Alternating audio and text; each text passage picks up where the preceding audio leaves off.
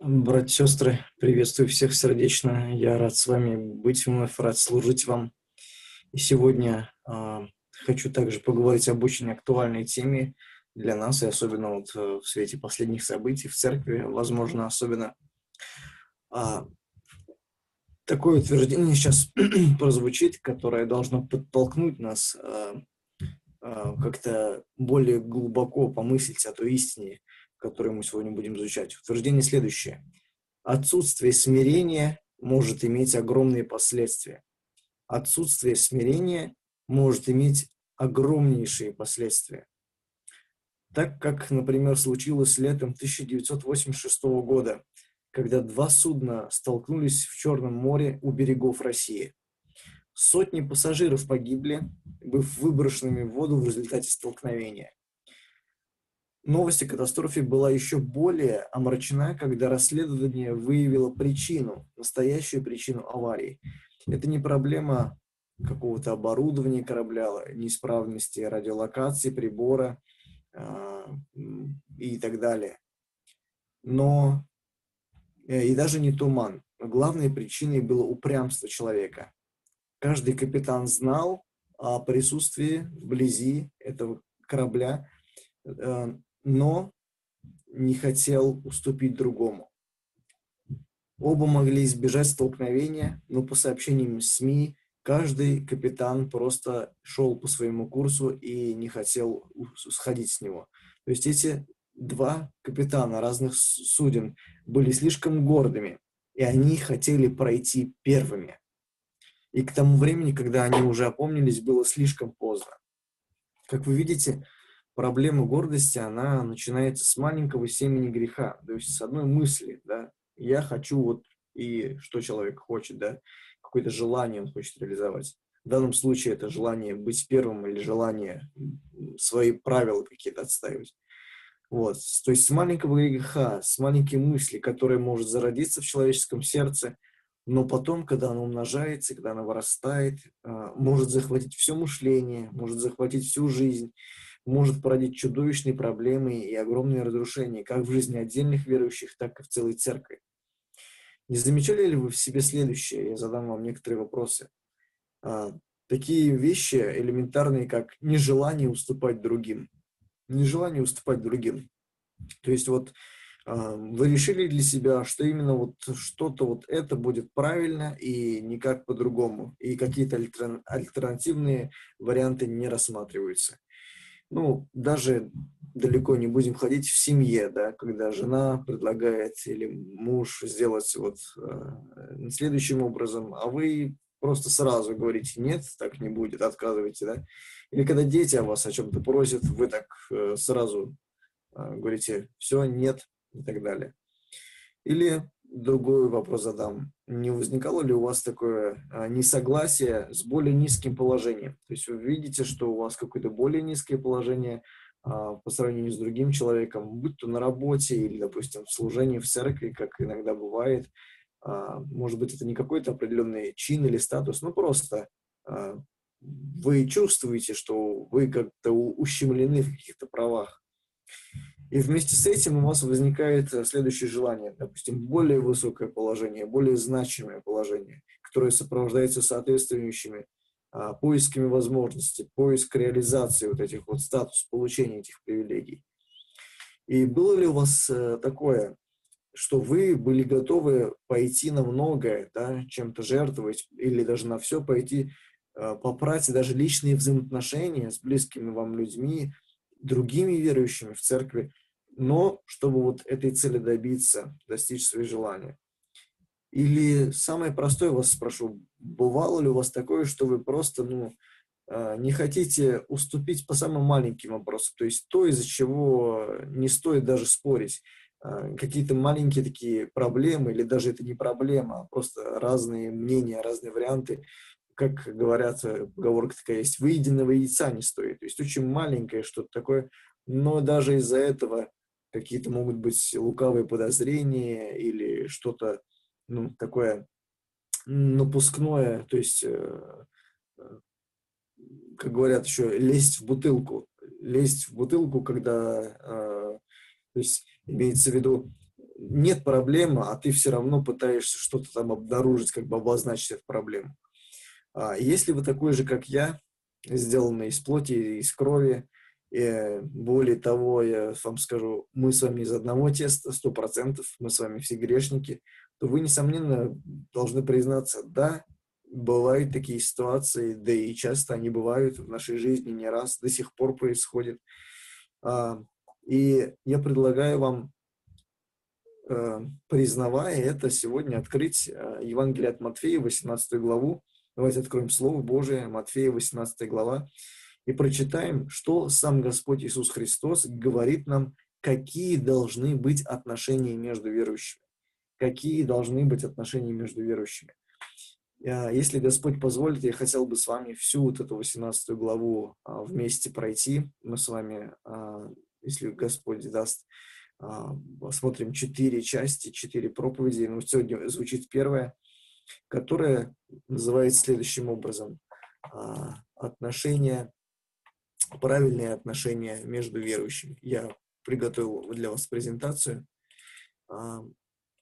И надеюсь, тут текст на экране, он будет э, полезен.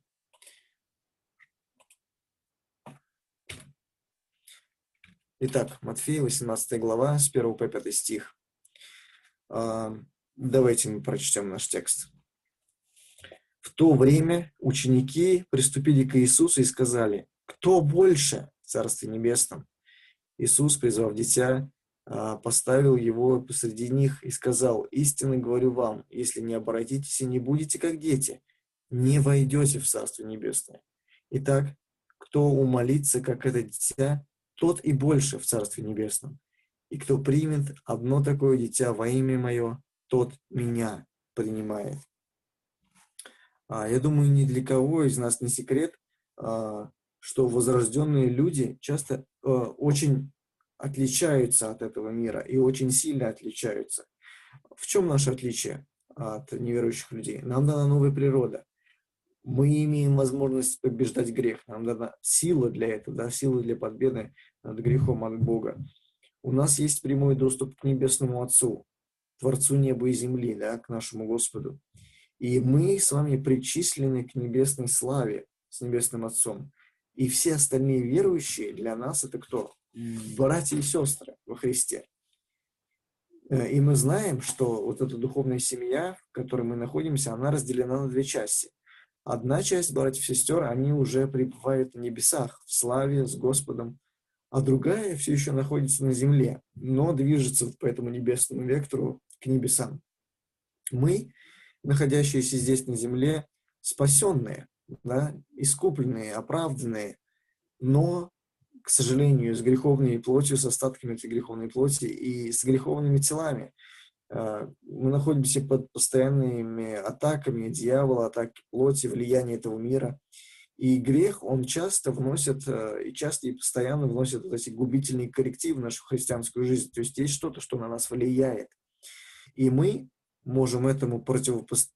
противостоять, но это требует от нас постоянных усилий. То есть это борьба, да. И вот наши взаимоотношения с другими верующими имеют прекрасный потенциал гармонии единства, которого нет нигде в этом мире. Но и существует проблема. Какая проблема? Грех очень часто не дает этому потенциалу раскрыться. То есть есть возможность реализовать эти э, гармоничные, близкие, единые отношения с верующими, но часто грех, он препятствует он мешает нам и часто ставит нам вот эти подножки. И вот наши христианские взаимоотношения, они не только не показывают Богу, Бога этого, этому миру, но порой окружающих нас повергают в шок. Неверующих людей могут повергнуть в шок, что масштабы ссор наших, каких-то изощренности мести даже э, верующих друг другу, а, обиды, Э, глубокие, которые могут быть между верующими. И именно поэтому почти все авторы книг Нового Завета прямо или косвенно уделяют большие разделы, э, а, особенные какие-то речи в своих посланиях тому, какими должны быть настоящие взаимоотношения между братьями и сестрами, какими правильные должны быть отношения. Мы с вами только что вот этот текст да, прочитали, он э, также показывает, да, какими они должны быть. И вот эта глава 18 э, Евангелия от Матфея учит нас, церковь, то есть группу несовершенных людей, как ладить друг с другом. То есть как ладить друг с другом.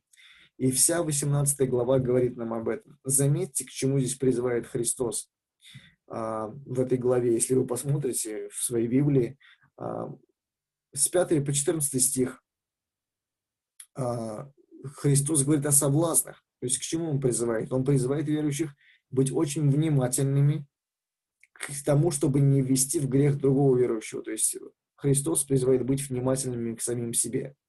Далее, с 15 стиха, Э, большой раздел идет, и он начинается со слов о том, как верующим реагировать на грех другого верующего. То есть здесь Христос призывает быть внимательным к другим уже верующим, к грехам э, других людей. И с 21 стиха, это уже ближе к концу главы, и до конца главы, Христос говорит о том, как мы должны реагировать на то, если брат и сестра не раскаиваются в своих грехах, это конец э, да, э, церковной дисциплины, или, или если они раскаиваются. То есть там а, очень известный, очень такой важный и большой текст о прощении. То есть а, перед верующими стоят очень серьезные ответственности, которые а, не так много из нас практикуют, так как это делать тяжело. Одна из причин, почему верующие могут не практиковать эти э, такие дисциплины, да, э, заповеди, которые Христос сказал, потому что это тяжело. Если мы будем честными с сами собой, то мы увидим, что нам тяжело прощать других людей, не так ли? Но исходя из того, какое да, у нас мнение, может быть, о самих себе, нам очень тяжело прощать других людей. Или как много из вас практикуют церковную дисциплину, видя брата или сестру во грехе? Иногда нам хочется просто пройти мимо, да, как это называется, игнорирование, да, игнорирование или попустительство. Мы как будто бы не замечаем грех, да, хотя он есть. Либо противоположным образом поступаем. Нам хочется разболтать об увиденном. И это называется как? Сплетни. Либо еще что-то сделать, но только не то, чему учит нас Христос, как вот в этой главе 18. Или если мы возьмем, например, раздел о соблазнах как сложно нам бывает часто ущемить свою свободу христианскую, чтобы не быть соблазном немощному брату и сестре. Или как сложно нам бывает оставить реальный греховный образ жизни, чтобы не быть соблазном для других. И вот если мы будем перечитывать эту главу, и я вас призываю это сделать э, вот, э, после служения и дальше на следующих неделях, перечитайте, перечитайте ее несколько раз, э, просто как-то более вдумчиво, более внимательно или несколько, много раз перечитайте.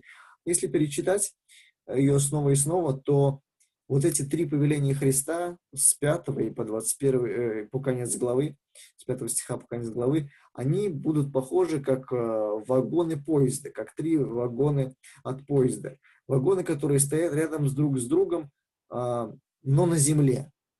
Просто на, на земле. И порой у нас вот так же во взаимоотношениях с друг с другом происходит. Мы хотим сдвинуть с места этот поезд, а он не двигается, потому что он просто на земле стоит. И со временем мы замечаем, что чем больше мы изучаем Писание, то вагонов становится все больше и больше, и мы не можем сдвинуть ни один из них. А после первой, второй и так далее неудачных попыток мы сдаемся и начинаем думать, что у нас нет сил вообще на что-либо повлиять, а потом вообще можем бросить это дело и сказать, что с верующими-то можно только молиться. Никаких более близких отношений иметь невозможно, каких-то глубоких. И если продолжать эту аналогию, я сегодня вам предлагаю э, отправиться вместе со мной вот, э, через это место писания на поиски рельс, чтобы поставить наш поезд и вагоны вместе с ним. А, и тогда нам будет двигаться намного легче. И будет легче сдвигать кажущиеся непосильные для нас ноши. Именно поэтому Христос дает нам вот такой некоторый урок перед тем, как перейти к этим большим вопросам. Э, этот урок у нас с 1 по 5 стих мы прочитали. Посмотрите, а, как начинается 18 а, глава. В первом стихе сказано «в это время», «в это время». То есть это обстановка, в которой звучала та проповедь Христа. По сути, вся вот эта 18 глава – это большая проповедь Христа.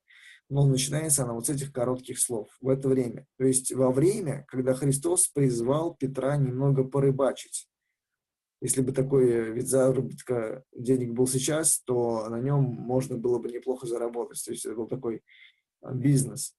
То есть имеется в виду здесь период времени после того, как Иисус отправил Петра к Галилейскому морю достать монету изо рта рыбы. Посмотрите, 17 глава, 27 стих мы прочитаем, а, чуть-чуть выше, 17 а, глава, 27 стих. «Но чтобы нам не соблазнить их, Пойди на море, Христос говорит Петру, брось уду, и первую рыбу, которая попадется, возьми. И, открыв у нее рот, найдешь статир, возьми его и отдай им за меня и за себя. То есть здесь у нас история о том, как нужно относиться к окружающему миру, чтобы не быть им, то есть неверующим людям соблазном. И Христос мог бы сразу после этого переключиться на тему соблазнов среди верующих, но, смотрите, он с 1 по 5 стих говорит, нечто другое. Он тут такой этап подготовки делает. Я хотел бы сегодня, чтобы мы а, с таким желанием улучшить взаимоотношения наши с другими верующими в церкви прошли тоже со Христом этот путь, который он прошел со своими учениками. И мы сегодня рассмотрим три вещи. Мы определим проблему, мы вникнем в принцип, и мы изучим применение. То есть, смотрите, проблема, принцип и применение. Эти три пункта все начинаются на «П», так что вы можете их легко запомнить. Вот наш сегодняшний план. Это проблема, это принцип и это применение. И давайте мы рассмотрим проблему. Стих первый давайте еще раз прочитаем. «В то время ученики приступили к Иисусу и сказали, кто больше в Царстве Небесном?» И здесь суть проблемы понять несложно. Смотрите, Каждый из учеников хотел быть больше, чем другой. Другими словами, он видел себя более достойным высокое место, высокого места, а других, соответственно, менее достойным. Он видел себя высоко, а других низко. несмотря на то, что в данном разделе Христос преподает несколько уроков, что значит быть детьми Божьими, ученики сами подсказали Господу тему поучения, задав ему такой очень эгоистичный, на самом деле, вопрос, который выдает их греховные устремления. От Марка и Луки мы узнаем, что эти вопросы звучат следующим образом. Кто больше в Царстве Небесном или кто же из них больше? То есть э, возник спор между 12, между 12 а, в отношении того, кто же из них больше. И хотя Иисус, будучи всеведущим, знал, что произошло, он спрашивает у них, а, Евангелие от Марка, 9 стих, «О чем дорогой вы рассуждали между собой?» И так как ученикам было очень стыдно, когда они этот вопрос Христа услышали, они что? Они молчали, да, им было нечего ответить. Это стыдливое молчание учеников означало, что они осознавали, что вот это поведение, это такое их эгоистичное самолюбивое поведение несовместимо с учением Господа о смирении. Но подумайте, сам факт их спора о чинах в царстве показывал, насколько маленькими были их усилия в применении тех истин, которым учил их Христос. А, они оставались такими же гордыми, самодовольными, честолюбивыми, как и раньше. В свете их дискуссии того, как они задали вопрос Иисусу, ученики явно а, ожидали, что он назовет одного из них большим. То есть каждый из них хотел услышать вот это вот такое признание. И а, этому одно название, как вы знаете, это гордость. Вот как называется то, что мешает нам строить богоугодные отношения, христианские отношения с друг с другом. Гордость – корень всех, проблем мы видим, что именно она разрушает отношения между братьями и сестрами. Именно она разрушает, а не созидает. а, Лука говорит нам, евангелист Лука, что ученики не просто рассуждали вот так вот отвлеченно, как бы между делом такой э, небольшой разговорчик, обсуждение, но они спорили, они с рьяным таким э, каким-то отношением, убеждением доказывали. Смотрите, Евангелие, Евангелие от Луки 22-24. А, был же и спор между ними. Спор, да, кто из них должен почитаться больше. Смотрите, гордость, она не просто такая маленькая проблема, она сеет раздора, сеет распри, но не единство и любовь. Это буквально зараза, которая поражает церковь и может на корню просто подрезать и убить атмосферу любви в церкви. Еще что можно сказать о ней? Эта проблема периодична. Такая словно хроническая болезнь, которую, кажется, вылечил, вроде бы утихла, вроде бы так хорошо себя чувствуешь, но она возвращается снова, но чуть позже. Что касается меня, у меня есть хроническая болезнь, а, точнее даже несколько хронических болезней, связанных с желудком. Это еще из детства, а, из-за строения организма, но и приобретенное. Но в основном болезнь хроническая. Одна из них – это э, панкреатит, то есть это связано с поджелудочной. И вот, зная себя, Э, одно, что требуется, самое главное, это соблюдать диету. Это соблюдать диету. То есть не ешь того, чего нельзя, и ты будешь более-менее себя нормально чувствовать. И в периоды обострения, как правило, это весна и, и, и осень, нужно пропивать курсы лекарств, чтобы поддерживать э, жизнеспособное состояние этого очень важного человеческого органа. Но я вам так скажу, как только я подумаю, как только я подумаю, хотя бы на чуть-чуть, что я достоин а, жареной свинины, мне же ее так хочется, она такая вкусная, как только я достоин или как только я могу себе позволить, вроде же неплохо, так я сейчас чувствую, все хорошо, а, там, фастфуда или колы, или чего-нибудь остренького, или побольше шоколада сладкого, мне выстрелит. Выстрелит и очень больно. Вот. А всего, э, как сказать, с чего все началось? Просто в смысле, что я достоин, хотя мне это категорически нельзя, да, и есть э, определенные э, предостережения и предупреждения. Так и с гордостью часто. И Христос обличает учеников в этом, обличает их. Посмотрите, в какой главе мы находимся. В 18, 18 главе. Но если вы чуть-чуть перелистете вперед, несколько страниц, в 20 главе опять всплывает эта проблема. Опять, да, хроническая болезнь. Этот грех приходит со своими симптомами. Но если сравнить 18 и 20 главу, то мы заметим, что там и здесь этот вопрос всплывает после того, как Христос говорит о своей смерти и страданиях. То есть Христос говорит о своей смерти, говорит, что ему надлежит пострадать, и тут же ученики э, говорят о том, что мы сейчас услышали. Откройте, или э, точнее я вам на экране высвечу а, Матфея 20 глава, посмотрите 20-21 стихи. Тогда приступила к нему мать сыновей Зеведеевых с сыновьями своими, кланяясь и чего-то прося у него. Он сказал ей, чего ты хочешь? Она говорит ему, скажи, чтобы эти два сына мои сели у тебя один по правую сторону, а другой по левую в Царстве Твоем. И что отвечает Иисус? Смотрите, Он отвечает ей, не знаете, чего просите. То есть, смотрите, еще одно наблюдение мы можем сделать, что грех гордости, он порождает духовную глухоту. Он как бы вот как пелена на глаза, такие своеобразные шоры, как у лошадей, надевает, и мы ничего не видим, кроме как только своих желаний. Желания матери, этих э, апостолов было, чтобы их, ее сыночки были э, в почетном месте, как и их, в принципе, желания тоже собственные. А, важнее то, что мое, важнее то, что я хочу, да, но не переживание других.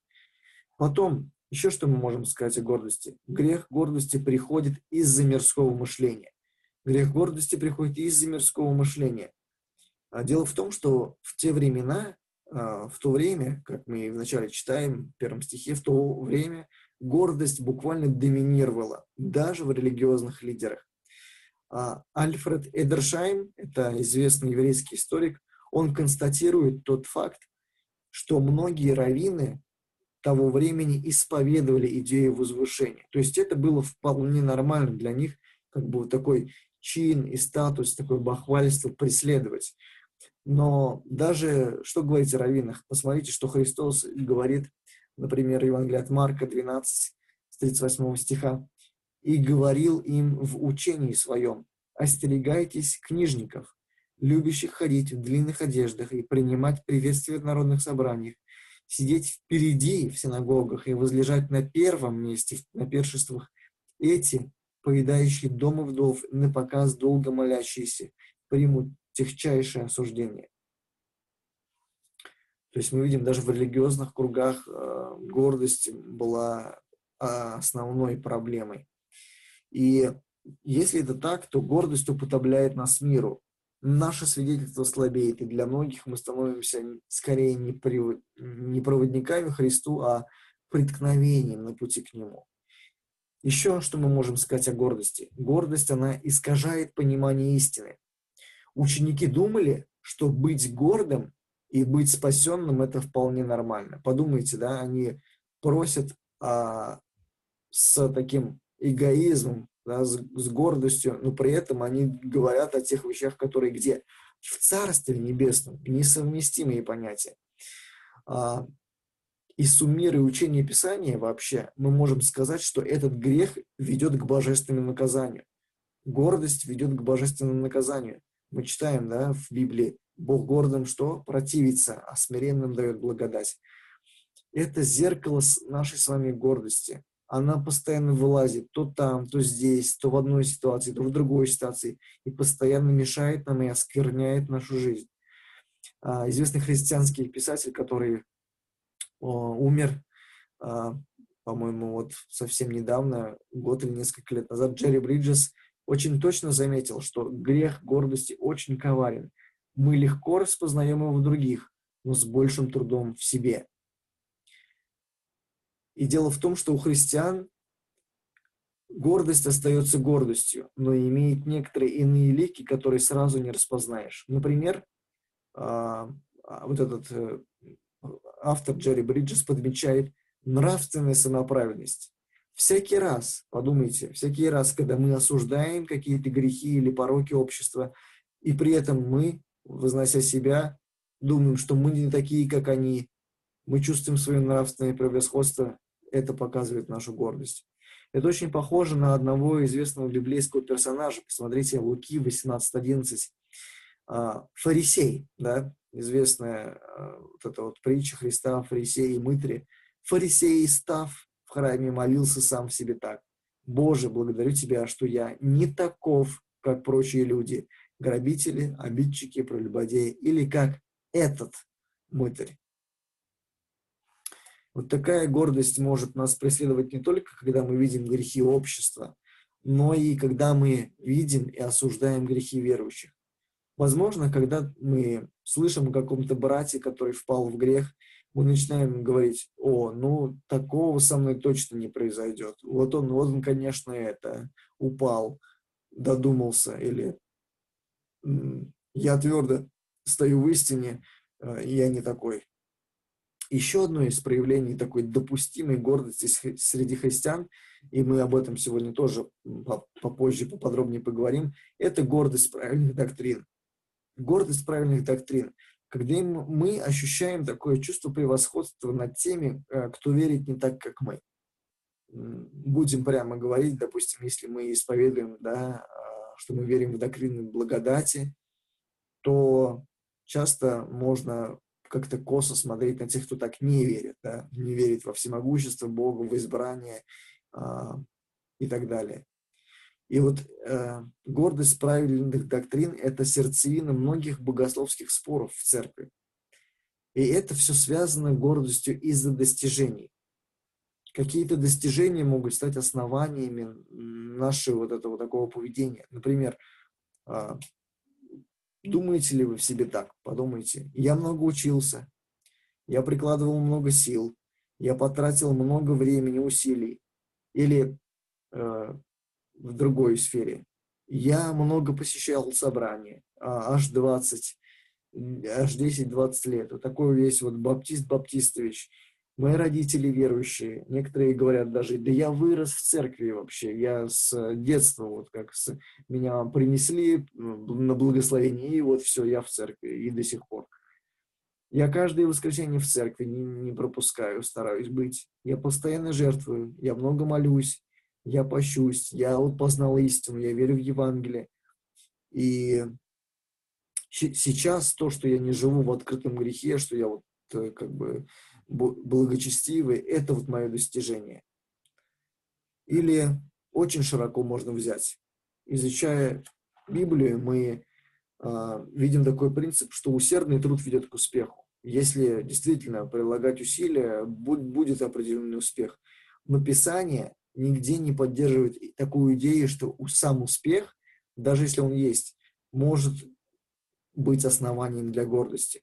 Будь то в бизнесе, в учебе или даже в изучении Писания. Допустим, вы скажете, ну, я вот как-то возрос и лучше Писание понимаю, много христианских книг читаю, там, толкований и так далее, и даже умею там наставления говорить какие-то. Давайте вспомним, сейчас вот э, я понимаю, что это очень тяжело слушать для нас, но э, наберитесь терпения, потому что гордость даже сейчас нам будет препятствовать, чтобы адекватно воспринимать а, ту истину, которая нам говорит Господь. Давайте вспомним еще более яркий пример. Апостол Павел пишет а, в послании филиппийцам 3 главе о том, что никаким образом его не приближало к Христу. Посмотрите, филиппийцам 3 глава, с 4 по 6 стих. «А, «Хотя я могу надеяться и на плоть. Если кто другой думает надеяться на плоть, то более я, обрезанный восьмой день, из рода Израилева, колена Вениаминова, евреев евреев, по учению фарисей, по ревности гонитель Церкви Божией, по правде законной, непорочной. И здесь мы с вами посмотрим, а, что не приближает нас ко Христу, что не, не приближает нас ко Христу. И, во-первых, это преимущество в исполнении обрядов. Преимущество в исполнении обрядов. Посмотрите, как Павел говорит. Обрезанный восьмой день по закону все правильно, а, он был а, обрезан, исполнено было это а, религиозное действие. Как мы можем говорить? Я крещенный, я пост соблюдаю, молитву, регулярно принимаю вечерю, каждый месяц ничего не пропускаю, да, мы только что об этом говорили. То есть, смотрите, мы можем искать в этом преимущество и тем самым возноситься этим на другим. Следующее преимущество – из этого текста преимущество в национальности. Павел говорит, я, да, из рода Израилева. Павел, дело в том, что он являлся чистокровным потомком великих ветхозаветных патриархов. То есть его родословные, по сути, от Авраама. А сегодня, как это к нам применимо? Сегодня по-прежнему, к сожалению, можно встретить людей, которые гордятся своей национальной принадлежностью и убеждены, что Богу есть дело до, до того, а, какая в них течет кровь. Кто-то даже гордится своими еврейскими корнями или подумаем о себе, может быть, какими-то русскими, украинскими, белорусскими и так далее. Следующее преимущество – это преимущество в родословной. Посмотрите, Павел говорит, я из колена Вениаминова. Вениамин, вспомните, второй сын Рахили, его колено или его род, другими словами, был одним из самых элитных и почетных родов Израиля. И, во-первых, именно из этого рода произошел первый царь Израиля Саул, а во-вторых, это именно тот род, даже после разделения Израильского царства, остался верным династии Давида. Подумайте только, великий род, великие предки, элитная родословная. А как сейчас люди могут говорить? А у нас в роду был священник, а мой дедушка служитель церкви, мой папа там пастор или служитель, диакон, а я уже баптист вот в пятом поколении. Я знаком с таким-то служителем.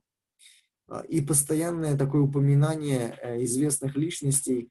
А, зачем люди так говорят? Чтобы отождествиться с ними, э, такую принадлежность к ним свою показать а как будто это что-то значит. И сегодня огромное количество людей а, ну, так думают, что их э, род, их предки, дедушки, бабушки, их а, знакомства, дружба с известными служителями могут как-то им прибавить бонусов в глазах Бога, могут как-то им помочь заслужить это место с Христом.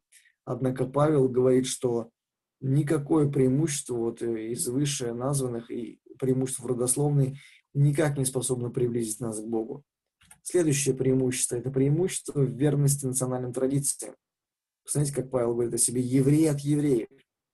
Родители Павла были евреи, его род был а, э, от евреев, язык, на котором он разговаривал, был еврейский. И в отличие от своих многих соплеменников, он не подпал под власть э, греческих обычаев. Он не утратил своего родного национального еврейского языка, он щепетильно относился ко всем еврейским традициям.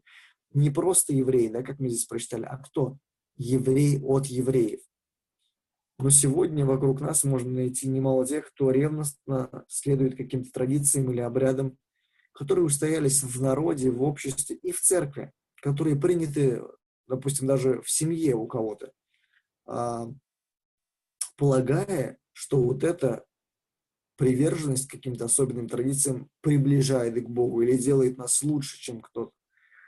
А, например, а у нас вот эти вот гимны всегда пели, да, допустим, красный сборник песни Возрождения.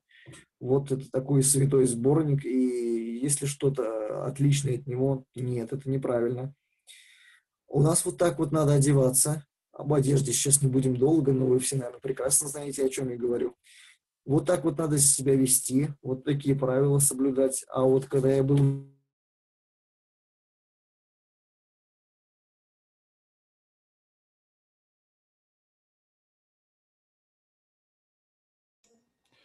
Да, у нас пропала связь с Андреем. А, я сейчас попробую его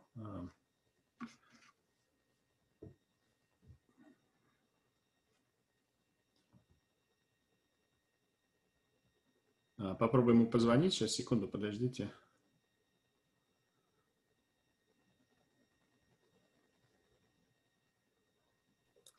Алло, меня слышно? Да, мы слышим тебя, Андрей. Э, тут пропала связь у нас с тобой. Ага. А, мы остановились на преимуществе. Что? Буквально на короткое время пропала, на буквально на полминуты. Угу мы остановились с вами на преимуществе в верном учении. Посмотрите, как Павел говорит дальше. Он говорит, по учению кто? Фарисей. То есть апостол, он принадлежал к наиболее последовательному, наиболее авторитетному религиозному движению в иудаизме. И, следовательно, его учение также было наиболее последовательным и авторитетным. Подумайте, верное богословие, верное убеждение, правильное мировоззрение, хорошее и глубокое знание Библии, и Павел говорит, даже это само по себе не способно приблизить ко Христу. Подумайте, дьявол и бесы знают очень хорошо Бога. В тысячи раз лучше, чем самые лучшие богословы прошлой современности. Но, однако, они очень-очень далеки от Бога. Шестое. А, шестое преимущество – это преимущество в ревностном служении. Посмотрите, а, как пишет Павел Филиппийцам, по ревности гонитель Церкви Божией. А, как это к нам применимо сегодня? Активное служение, готов браться за все, что потребуется. А, но Павел говорит, во всем этом, как таковом, абсолютно нет силы, нет ничего, чтобы могло его впечатлить а, от нас, да, если мы будем вот такими рьяными, ревностными это не приближает, само служение само по себе не приближает человека ко Христу. И последнее, седьмое у вас на экране, это преимущество во внешней праведности. Павел говорит, по правде законной, непорочной. И это по сей день популярно среди многих людей. Так сильно стараться внешне выглядеть хорошо, да, а, подумайте, Павел исполнял все нормы закона. Если бы вас попросили оценить, насколько праведен этот человек, если бы вы были свидетелями его жизни, то, наблюдая за ним, вы вынуждены были, вынуждены были поставить ему 5 с плюсом. Однако, помните, мы в прошлый раз с вами изучали, человек смотрит на лицо, да, а Господь на что смотрит? на сердце. И Богу недостаточно лишь всего лишь э, правильного поведения. Он желает видеть сердце, которое занимает верное положение перед ним. Ревность на исполнение закона и попытка соответствовать его нормам – это далеко не приближает человека ко Христу. Сегодня мы можем иметь правильную речь, правильные слова, быть отзывчивыми, приветливыми, помогать другим, а, не иметь вредных привычек, но где-то глубоко-глубоко внутри гордиться этим. Сравнивать себя с другими и говорить, ну я вот чуть-чуть получше там и так далее. И уповать на это как на инструмент по расположению к себе людей и самое страшное по расположению к себе Бога. И подумайте, вот сейчас вот много всего было сказано на самом деле, и если быть честными, мы скажем, что гордость есть в каждом из нас. Я думаю, мы обнаружили в себе что-то из вышеперечисленного. То есть мы знаем, в чем нам меняться, мы знаем, где у нас проблемы, и нам нужно с этим бороться. То есть одним из решений сегодня должно стать не мириться с этим, да, не закрывать глаза, не как-то э, избегать этой проблемы или притворяться, что ее нет. Нет, нам нужно с этим бороться. Поэтому мы переходим ко второму моменту, который мы сегодня изучим, это принцип. Принцип. Посмотрите стихи 2 и 3. Иисус, призвав дитя, поставил его посреди них и сказал, «Истинно говорю вам, если не обратитесь и не будете как дети, не войдете в Царство Небесное».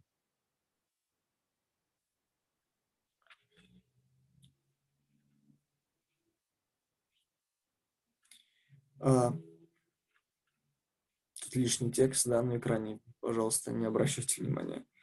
А, посмотрите, учеников беспокоит вопрос, кто больше в Царстве Небесном? И Христос дает ответ, который они вот, ну, вообще, кажется, не ожидали. Так называемое альтернативное решение. Они размышляют о своем статусе, о своих привилегиях в грядущем Царстве Мессии, а Он им говорит о входе в Царство о входе в царство. Подумайте, они уже там, в мыслях, в чувствах, в планах. А он говорит, сейчас остановитесь, поразмышляем о входе. Они размышляют о своем положении, а он их а, призывает поразмышлять о своем спасении. Подумайте, не о положении, а Христос о спасении. И мы должны отметить, что в Евангелии от Матфея тема Царства Небесного является одной из основных. И Матфей, он нам показывает Иисуса Христа как царя, как Мессию, который э, должен установить свое царство. В Евангелии от Матфея фраза «Царство небесное» относится к земному царству Мессии, когда Христос реально придет, физически придет и сядет на троне Давида в Иерусалиме. Если говорить о времени, то фраза «Царство небесное» относится к тысячелетнему царству, которое будет в конце времен. Мы не знаем, когда это будет, но это будет э, после второго пришествия Христа, и Христос установит на земле свое царство. А, но также в Евангелии от Матфея есть такой парадокс, что царство будет в будущем, но войти в него, войти в это царство а, надо в нашей земной жизни. И возрождение, то есть когда мы по-настоящему обращаемся к Богу, здесь, в настоящем, гарантирует нам наше пребывание в этом царстве в будущем. Подумайте, царство будет в будущем, но войти можно в него уже сейчас. И вы можете не только 18 главу а, перечитать потом, но и вообще почитать полностью. А, можно в один присест. Евангелие от Матфея и понаблюдайте, э, произучайте этот вопрос Царства Небесного. А сегодня мы можем посмотреть некоторые принципы царства, то есть здесь царь Иисус Христос а, говорит о тех, кто войдет в царство. Посмотрите, заповеди блаженства, они еще называются «блаженны нищие духом, ибо их есть Царство Небесное, блаженны плачущие, ибо они утешатся, блаженны кроткие, ибо они наследуют землю, блаженны алчущие и жаждущие правды, ибо они насытятся, блаженны милостивые, ибо они помилованы будут, Блаженны чистые сердцем, ибо они Бога узрят. Блаженны миротворцы, ибо они будут наречены сынами Божьими. Блаженны изгнаны за правду, ибо их есть Царство Небесное. А, царство их есть, да, мы читаем, царство их есть, но все блага, все блага, когда в будущем. То есть наше будущее мы определяем сейчас. И именно поэтому Христос направляет учеников подумать о спасении, он направляет их к спасению. И принцип для нас сегодня вот какой. Когда в вашу жизнь пришла гордость, подумай, брат, сестра, когда в твою жизнь пришла гордость, размышляй об истинах спасения. И что делает Христос? Он приводит ребенка, ставит его в центр и говорит, истинно говорю вам, если не обратитесь и не будете как дети, не войдете в Царство Небесное. В двух параллельных местах э, евангелисты не говорят об обращении, но только об умолении. Но на самом деле это две стороны одной медали. В понимании Христа обращение человека к Богу и умоление – это две стороны одной медали. То есть одного без другого не может существовать. Обратиться означает развернуться на 180 градусов, то есть повернуть в обратную сторону, пойти в другом направлении. И вот спасение, начальный этап всегда связан с обращением. Посмотрите, как в других текстах э, мы видим тот же самый принцип. Итак, э, Деяниях апостолов 3.12. Итак, покайтесь и обратитесь, обратитесь, отвернитесь от своих грехов, повернитесь к Богу, да, чтобы загладились грехи ваши. А, Деяние 3.26. Бог, воскресив Сына Своего Иисуса, к вам первым послал Его благословить вас, отвращая каждого от злых дел ваших. Отвращая каждого от злых дел ваших. А, то есть должна произойти вот это внутреннее переменное мышление, которое проявится в совершенно ином образе жизни. А, мы уже с вами э, слышали, да, проповедь на первое послание фессалоникийцам, я говорил, и вспомним тот текст из э, первой главы 9 стиха, «Ибо сами они сказывают о нас», э, это говорится о, филиппи, э, о филиппийцах, а здесь Павел говорит о себе, также какой вход мы явили к вам и как вы обратились к Богу от идолов, чтобы служить к Богу живому истинному. Обратились к Богу от идолов. То есть обращение, опять-таки, связано с намерением повернуться от греха к Богу. То есть обращение напрямую связано с умолением. И Христос тут иллюстрацию наглядную показывает. Стать как дети. Оставить все свои заслуги. Оставить все, что придает значимость. Потому что не из-за каких-то привилегий или преимуществ Бог спасает. Спасение не по делам, да, а вопреки им. А, Подумайте, какие дети вообще? Какие вот маленькие дети, их качества? Они простые на самом деле, они наивные, они ну, еще мало чего могут, умеют, у них нет каких-то э, суперспособностей, да, и чаще всего, чаще всего дети, они вот, ну, они милые, да, мы, мы, нас привлекает вот эта вот такая их милота, наивность. Почему? Потому что они вот слабые, да, еще ничего не могут, их еще многому нужно научить. А, мы только что прочитали в заповедях блаженства, блаженные нищие духом, нищие духом. То есть это те, которые понимают, что они вот такие духовные банкроты, у них нет ничего, у них нечего предложить Богу, чтобы он их спас, нечем заплатить за свое спасение. А что остается только уповать на Его милость, чтобы быть обращенными им. И если этого не произойдет, посмотрите в наш текст. Если не обратитесь и не будете как дети, что дальше мы читаем? Не войдете в Царство Небесное. Интересная здесь конструкция используется в греческом оригинале Нового Завета. Буквально перед словом «не» а, стоит аж два «не».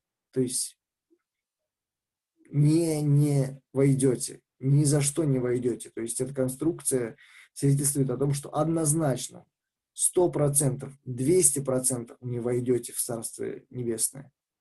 И вот эти слова об обращении, они для нас кое-что открывают. Все люди идут не туда. Нет таких людей, которые без обращения попадут в Царство Небесное. Обращение, оно необходимо. Жизненно необходимо для спасения. А, еще это немного проливает в свет, почему в церкви бывают какие-то неразрешенные конфликты. Или есть те люди, которые не хотят простить, потому что они просто неверующие люди, думая, что они идут в небеса, они идут в ад. Нам нужно признать эту реальность, что будут такие люди, которые на самом деле неверующие в церкви. И осознавая это, мы должны понимать, что здесь нет места гордости, ни одного процента. Все должно быть пропитано смирением, все начинается с смирения, спасение начинается со смирения. То есть, еще раз давайте повторим. Всякий раз, когда вас одолевает гордость, когда она подходит к вам, и вы видите ее свидетельства, какие-то признаки, да, в своей жизни, размышляйте о спасении, которое Бог незаслуженно даровал вам. А для, э, для этого нам не нужно раз в месяц принимать причастие, да, хотя мы в эти моменты а, особенно вспоминаем да, о страданиях Господа. Но сейчас подумайте, пройдите на Голгофу, сквозь вот эту опьяненную ненавистью толпу, которая набрасывается на Христа, которая кричит «распни», а вот это место лобное, окруженное солдатами, а, и все смотрят на Христа как на разбойника. Его руки, ноги истекают кровью, его лицо обезображено, плеванное и а, изуродовано. Его спина живого места не имеет от плети. Терновый венец впивается в кожу. Он пытается душ, дышать, и каждый вздох а, дается с неописуемой болью. Его физические муки переплетены с душевными. Посмотрите на него. Вот весь апогей ваших заслуг. Вот кто превыше всех и заслужил всякое почтение, похвалу и поклонение. А, и мы переходим с вами к третьему, третьему моменту, который мы сегодня с вами изучим, это применение. Применение. Это все ведет нас к тому, что мы должны делать, что нам нужно делать в ответ на это. Применение. Посмотрите стихи 4 а, и 5. Итак, кто молится, как это дитя, тот и больше в Царстве Небесном. И кто примет одно такое дитя во имя мое, тот меня принимает. Христос, Он сам делает такое двоякое применение. Это словно вот эти два рельса, о которых мы вначале говорили, два рельса христианской практики, христианской жизни. Первое звучит так. Мы должны возрастать в смирении, умолении себя. Мы должны возрастать в смирении. А, посмотрите, заметьте из нашего текста, 4 стих, а, что в царстве будут и те, кто больше, и те, кто меньше. Да? То есть и те, и те будут, на самом деле. Но ценности царства совершенно противоположны ценностям этого мира. Например, в Евангелии от Матфея, 23 главе, 11-12 стих, Христос говорит, «Больше из вас да будет вам слуга, ибо кто возвышает себя, тот унижен будет, а кто унижает себя, тот возвысится».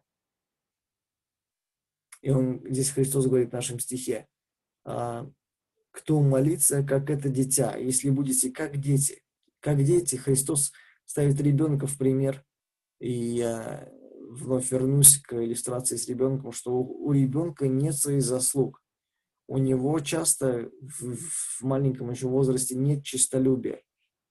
С одной стороны, вот он такой, а с другой стороны, зависим он от родителей, он беспомощный, простодушный. И нам очень тяжело в нашей жизни быть такими. Нам кажется, что мы вот наоборот большего достойны, что у нас есть свои заслуги. И чем старше мы становимся, то все тяжелее нам быть такими, как дети. Когда мы взрослеем, когда мы приобретаем какое-то положение, мы все больше стремимся к независимости. И как же нам преуспевать вот в этом? Как нам возрастать в смирении, о котором Христос в нашем тексте говорит? Можно дать несколько советов. Во-первых, смотрите, например, Христа. Вспомните филиппийцам, вторая глава. А, также я, по-моему, говорил на этот текст проповедь. А, он, будучи равным Богу, да, не почитал хищением а, быть такого одного статуса с Богом Отцом, но что сделал? Уничижил себя самого, принял образ раба и стал подобным человеку независимый пришел на эту землю и подчинил себя полной зависимости от Отца, отложил все свои преимущества. А,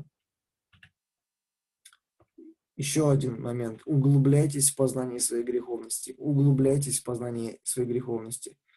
А, помните, мы сегодня говорили уже о мытаре и грешнике, если о, о фарисее и. А, фарисей мы уже изучили, как он поступал, а вот э, мытарь, да, он что сказал? Бил себе в грудь кулаком, говорил, Боже, будь милостив э, ко мне грешнику. А христианская жизнь – это вообще жизнь познания Бога. И чем ближе мы приближаемся к Нему, к Богу, а, в первом Иоанна написано, что Бог есть свет, чем больше мы приближаемся к свету, тем яснее мы видим грязь. Не удивляйтесь, если вы вот молитесь о познании Бога, молитесь о близких взаимоотношениях с Ним, и вы больше будете видеть свои грехи э, спустя буквально некоторое время. Э, иногда почему-то мы останавливаемся, но нам нужно вот это вот углубление в осознание реальности своего греха. Нам нужно исследовать себя. Изучайте Писание с этой целью. Спасение начинается с осознания греха, да, оно также и продолжается с ежедневным сознанием своего греха. А, книгу очень хорошую могу порекомендовать в этом плане а, того автора, которого сегодня упоминал, Джерри Бриджес а, «Терпимые грехи». Это книга, которая проливает свет на те грехи, которые как часто для нас уже даже не могут и не являться грехами. То есть те грехи, которые мы часто не замечаем в себе. Э, если у вас есть возможность э, приобрести эту книгу, пожалуйста, а, прочитайте ее. Еще, еще некоторые совет. Размышляйте о Боге, это смиряет. Размышляйте о Боге. То есть э, не только в своей греховности да, нужно разбираться, но нужно переводить, нужно обязательно переводить взгляд на Бога. Как э, Спержин сказал, один раз посмотри на себя и десять раз после этого посмотри на Христа. Э, когда мы размышляем о ком-то более великом, когда мы, творение, поднимаем свой взгляд на великого Творца, э, это смиряет. Когда мы ограниченные стремимся познать и увидеть безграничного, это сто процентов будет смирять. И второе еще, второе, формируйте правильное представление о других верующих. Формируйте правильное представление о других верующих. То есть не просто какие-то правильные действия, но нужно настраивать себя на правильную волну, нужно настраивать себя на правильный вектор, да. А,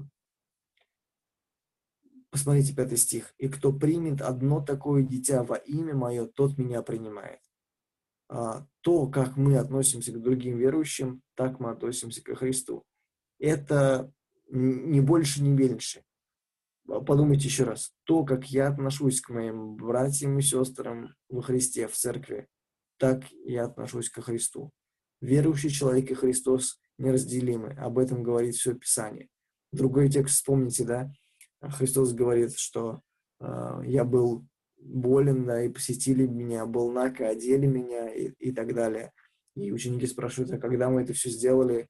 И он сказал, что вы сделали одному из малых сих из всего этого, то вы сделали мне. То есть, как нам формировать правильное представление других верующих? А, понимать, что то, что я буду делать в отношении их, я буду делать по отношению к Христу. Поэтому это будет нас автоматически а, настраивать правильно, и мы будем избегать вот этого гордости и превозношения каких-то неправильных поступков в отношении наших братьев и сестер других. А, верующий человек и Христос неразделимы. Об этом говорит все Писание, это нам нужно запомнить. А, итак, мы сегодня рассмотрели вот эту тему, да, правильное отношение между верующими в церкви, какое оно должно быть. И мы рассмотрели а, проблему, мы рассмотрели принципы, мы рассмотрели применение. И я надеюсь, вот это все было для нас полезно. И, а, и хотелось бы в заключение очень такую красочную историю вам а, привести в пример, чтобы нам все это закрепить и чтобы это у нас осталось в наших сердцах. Этот бык убил меня, этот бык убил меня. Это не просто какое-то обвинение, это были последние слова Жозе Кубера, одного из самых блестящих матадоров Испании, прежде как он потерял сознание и умер. А если вы знаете, что такое корида, да, это такое массовое зрелище в Испании, а, когда Ториадор, такой специальный человек а, с тряпкой с красной, с таким флагом, а, делает виртуозные движения перед быком, избегая столкновений с ним. То есть это Матадор, это главный участник, убивающий быка. Цель – убить быка с красной тряпкой и с мечом в руках. И вот этому молодому человеку, Жозе Кубера, было всего лишь 21 э, год. Он наслаждался своей впечатляющей карьерой. И тем не менее, в 1958 году, вот в этой ковиде, который только что рассказал, этот юноша Хосе сделал самую трагичную ошибку.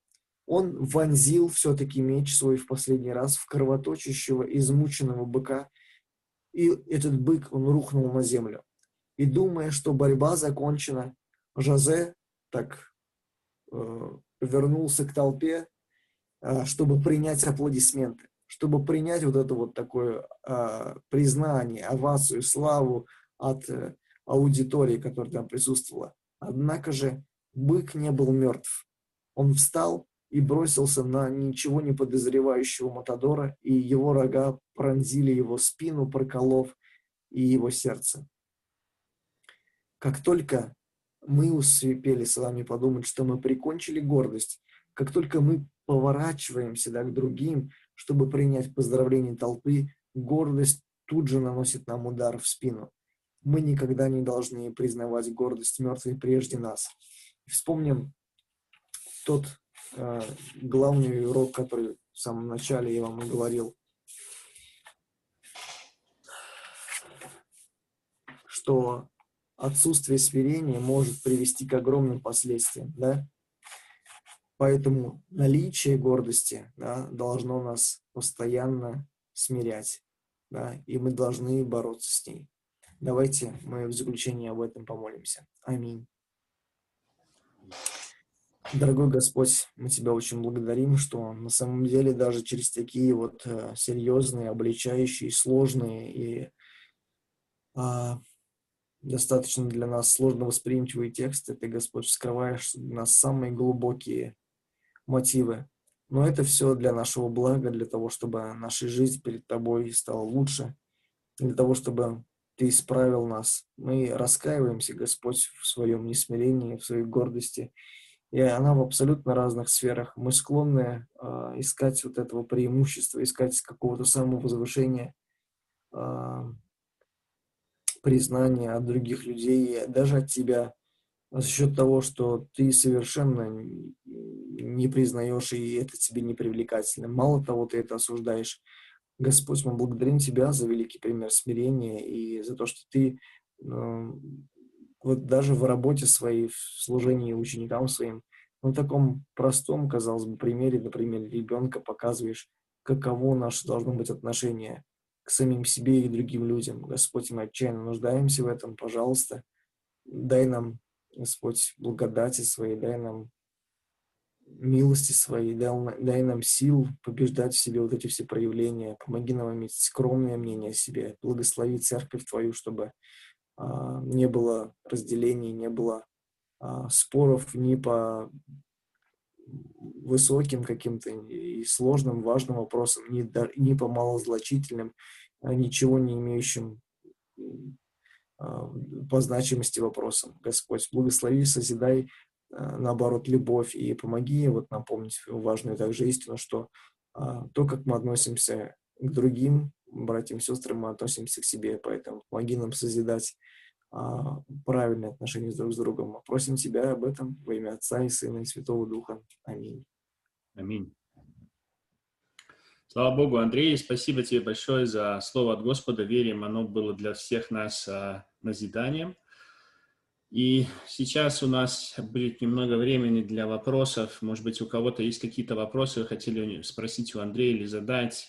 А, ну, наверное, может быть, я начну. У меня есть вопрос, а, как раз вот касается темы, которую Андрей говорил об отношениях с верующими и по поводу гордости. Как-то у меня был разговор с одним учителем об богословии, об учении.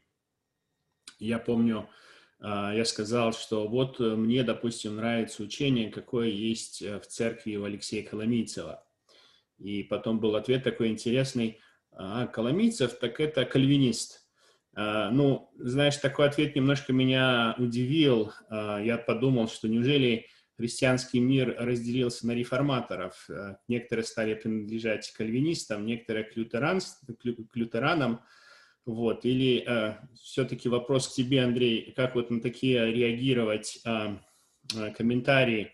Я думаю, ты встречался с таким, э, возможно, это гордость, что все-таки кто-то считает, что его учение, оно а, лучше, оно правильнее, что они не принадлежат кальвинистам, или это а, все-таки зависть, что кто-то потратил свое время и силы, изучая труды Кальвина. А, а, потому что я думаю, мы с этим многие будем сталкиваться, когда мы услышим, может кто-то изучает труды Сперджина, его назвать сперджинистом, или кто-то изучает Пол Вошера или МакАртура – как вот к этому, к таким комментариям относиться а, и как вот а, сохранить а, правильным сердце свое? Да, Сергей, это очень такой хороший вопрос. А, особенности вот в самом начале, то, что ты обозначил, когда говорят, на, ну, он же кальвинист, я бы для начала, наверное, все-таки определился с терминологией.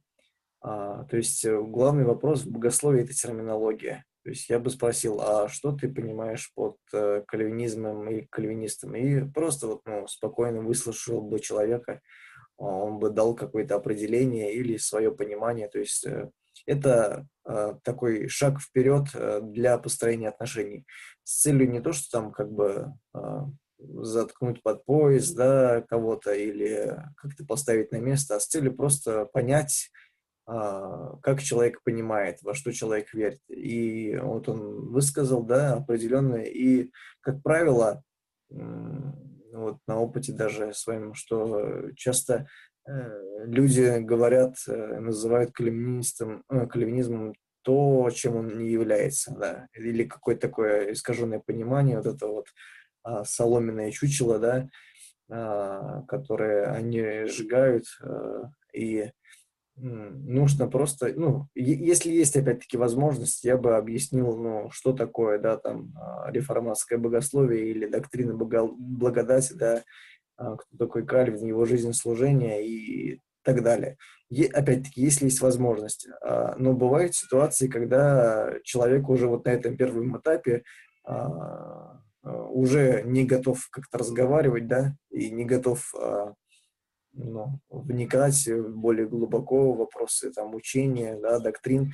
И поэтому тут э, у нас э, уже наша другая ответственность просто показать примеры благочестивой нашей жизни, что не спорить, да, не а, как-то не конфликтовать, не иметь тем более какого-то обиды или плохого отношения к этому человеку.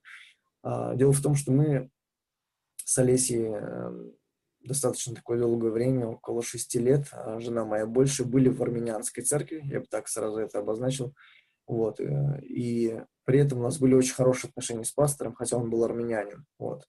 В плане а, вот служения, в плане а, каких-то таких вот, ну, других отношений он был как отец родной.